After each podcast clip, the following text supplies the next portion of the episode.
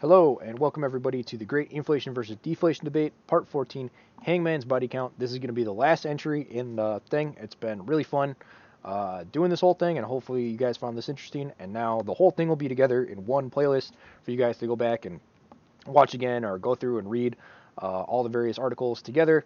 Um, I will maybe try to get something together that puts these all kind of grouped together so uh, you don't have to go through every video to, to get all the links and stuff. Um, but no promises on that. Uh, anyway, let's uh, get into the article. The Great uh, Debate Hangman's Body Count. Uh, this disclaimer here, disclaimer here is just because there's a long time between uh, posts. We're going to jump over that. so at long last, we understand how hyper, hyperinflation works. It is caused by hypervelocity uh, meaning folks are spending their money as soon as they get it. I'm not going to go much into their differences in Weimar and today because honestly, the differences are actually small, larger than Vox indicates. Uh, see, we have the world's leading reserve currency. Companies and governments have enormous amounts of cash on hand ready to dump, and I showed previously the Fed has no idea how much cash is actually out there in the international market. We know that there is a roughly 2 trillion in corporate cash reserves in the domestic market. We were told it's actually as much as 5 to 6 trillion in the international market, and that's on the low side. Uh, kids, this isn't even counting what the government governments around the world are hoarding. Remember, one of the benefits of being the foremost reserve currency is that oil is priced in dollars. So to buy oil, you have to have you first have to buy dollars. That's important. It's a very big deal. So there's a lot of demand for dollars out there, and there's a lot of dollars hoarded up. And thus we see that the engine is certainly sufficient to put the train in motion. In fact, there is probably enough cash out there to blow it uh, to hell and gone. No, it's not like Weimar. It's very different. It's very, uh, it's very different. But history doesn't repeat; it rhymes. A common but often ignored phenomenon is that uh, even during hyperinflation, the central bankers think that there isn't enough money to go around. Why? Because I have explained it as velocity during driving the problem, not an increased supply of money. Remember that the central bankers are all worshiping John Maynard Keynes. Uh, damn his eyes. So they have a complex economic situation as simply simplistic equations that can be manipulated with godlike precision. They have equations that they really believe accurately uh, can describe something as complex as an economy.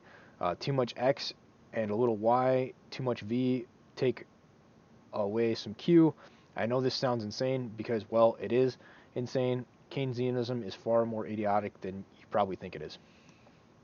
In exchange, in their exchange equation, velocity, the uh, money supply, GDP, and price inflation are all stuffed together in some insane ratio. It is so incredibly wrong that as velocity ramps up and starts the hyperinflation, though their through their Keynesian glasses, it appears that there is a money sh- shortage because prices is going up faster than the supply is increasing.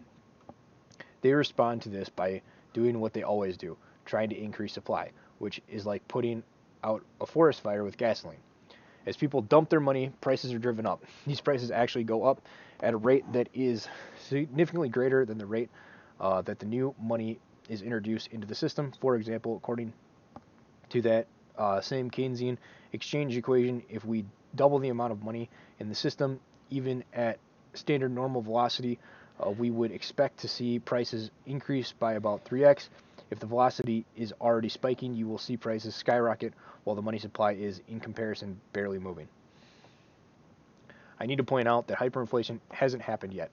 Hyperinflation isn't a forest fire. It doesn't start small and ramp up over time. It's more like a mega tsunami. Uh, think about it uh, in a mega in a mega tsunami. You see the giant flood of water, all the damage that is done. What you don't see is the massive rock slide 4,000 miles away that caused it. One looks at the mountain and says that could fall into the ocean and cause a tsunami, or uh, or one never bothers to look at the mountain because tsunamis are oceanic phenomenon and mountains are not oceans. If one only looks at the monetary phenomenon, then one misses the critical cause. How can I predict it? Because I look at mountains. Remember the fiat nature of money. We have a gauge to gauge the perception of the government from the point of view of holding of the money. The long, as long as there is faith in the government, the people will continue to have faith in the money of that government. I am looking at the mountain. I see the cracks. I, it hasn't slipped yet, but it's clear clear it's going to. It's only a matter of time. Soon as a large chunk of it falls into the ocean and causes the that mega tsunami. But what will it look like when it does? My prediction is simple. As the United States continues to pile on debt, it becomes more and more obvious that everyone in the that the debt can never be paid, and in fact, it will never even be serviced. Sometime in 2015, the U.S. will reach a debt to income ratio, which uh, where such a large percentage of its income is being used to service the debt lenders that uh, simply will refuse to expose themselves further. At that point, even the pretense of borrowing money will be gone. The only choice the U.S. will have is outright uh, counterfeit via the Fed. This will result in devaluating the currency to such a degree that the major holders of dollars will dump them. The, this sets off the chain reaction of hypervelocity. Those paying no attention will finally realize the prices are higher at Walmart than they, and they will complain. Then the next day, they will realize the prices are even higher. This will cause a bit of a panic, and people will rush to buy what they need uh, while they can still afford it. This will drive prices even higher and will start to create shortages. As shortages and velocity work together, drive prices even higher, people will totally lose faith in the purchasing power of dollars and will simply spend them as fast as they can uh, go they can to get anything they can get for them. The government will re- not recognize this. The Fed will see it, uh, but will not understand it. As explained earlier, they will see it as an actual shortage of money. Being uh, idiot neo Keynesians, they will probably even see it as a sign that the economy has finally woken up and call it good news.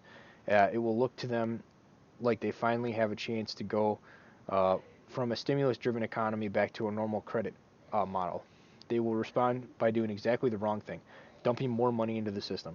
Injecting it into the system won't be a problem at this point because the dollar will be so devalued and the prices will be so high. Uh, people will, in fact, be borrowing money again. The economist Steve Keen uh, will be proven right, for even as the deposits uh, disappear though, through hyper velocity, new credit money will pour into the system. This is key. The floodgates that had been closed to the Fed will suddenly be thrown open. People will borrow again. Vox pointed to Weimar, and so shall I. Even as they reject their currencies, the people borrowed and borrowed, and why wouldn't they? This will continue until the system is totally destroyed and a new system is created to replace it. But what will it look like uh, while it's going on? What will it mean to you? You need to prepare for shortages. You need to prepare to be able to do without. Hyperinflation is not a time of plenty. Look at what's going on in the ammo market right now.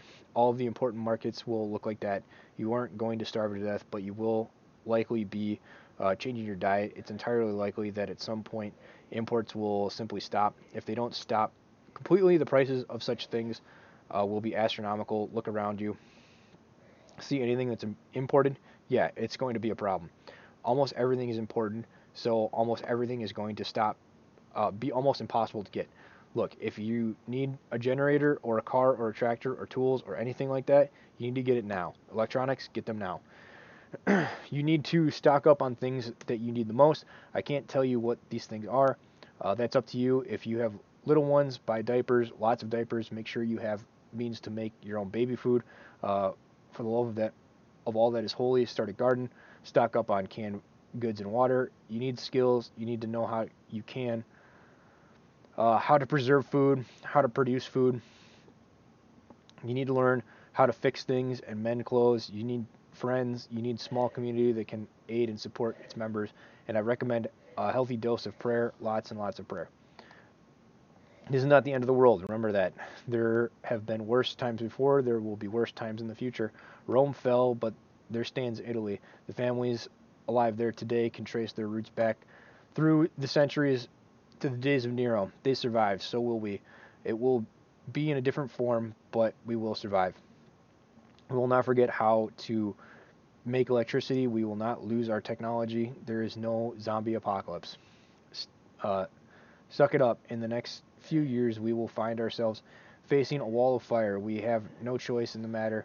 We will meet it as men. We will uh, starve it, stare it down. We will walk right through it, but we will not be walking alone. We uh, never walk alone. And if I'm wrong, if I'm wrong, it is uh, death by ice, and I will concede Vox uh, to Vox in 2016. Uh, if it is to be uh, ice, then you need to prepare for largely the same things and do the same things you would prepare for hyperinflation. Deflationary collapse, you will deal with shortages just like you would during hyperinflation. You need to be prepared for that either way. Your skills and a means to produce things that are not going to be easy to get. In short, just look at the Great Depression, then imagine it's a lot worse. Either way, we will emerge. Uh, we will be burned and battered, and in our old age, we will complain bitterly about all the wounds and scars, and our children's children will roll their eyes before they hear the same tired story yet again. Uh, the world does not end this way, people. They have been worse times. It's just hard uh, to see from the limited perspective.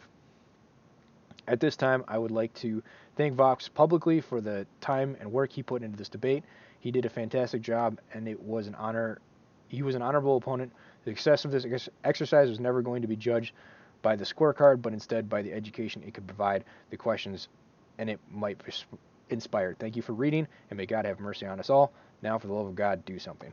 And that concludes the debate. Uh, which side do you think won? Uh, discuss. I'd like to. It'd be really interesting to kind of uh, see videos and responses to this kind of thing, um, and, and make this more widely spread and known. Because uh, the things that they were talking about in 2013 seems like they might be taking fruition. Uh, long. It took longer to take fruition than they saw, or maybe it's just another minor blip now that we're in 2022. Uh, but we will see. And hopefully, you guys found this whole thing very interesting. And yeah, if you happened on this this last one, there's a whole playlist that uh, follows the whole debate. I highly recommend it. Thank you guys for watching and have yourselves a good day. Goodbye.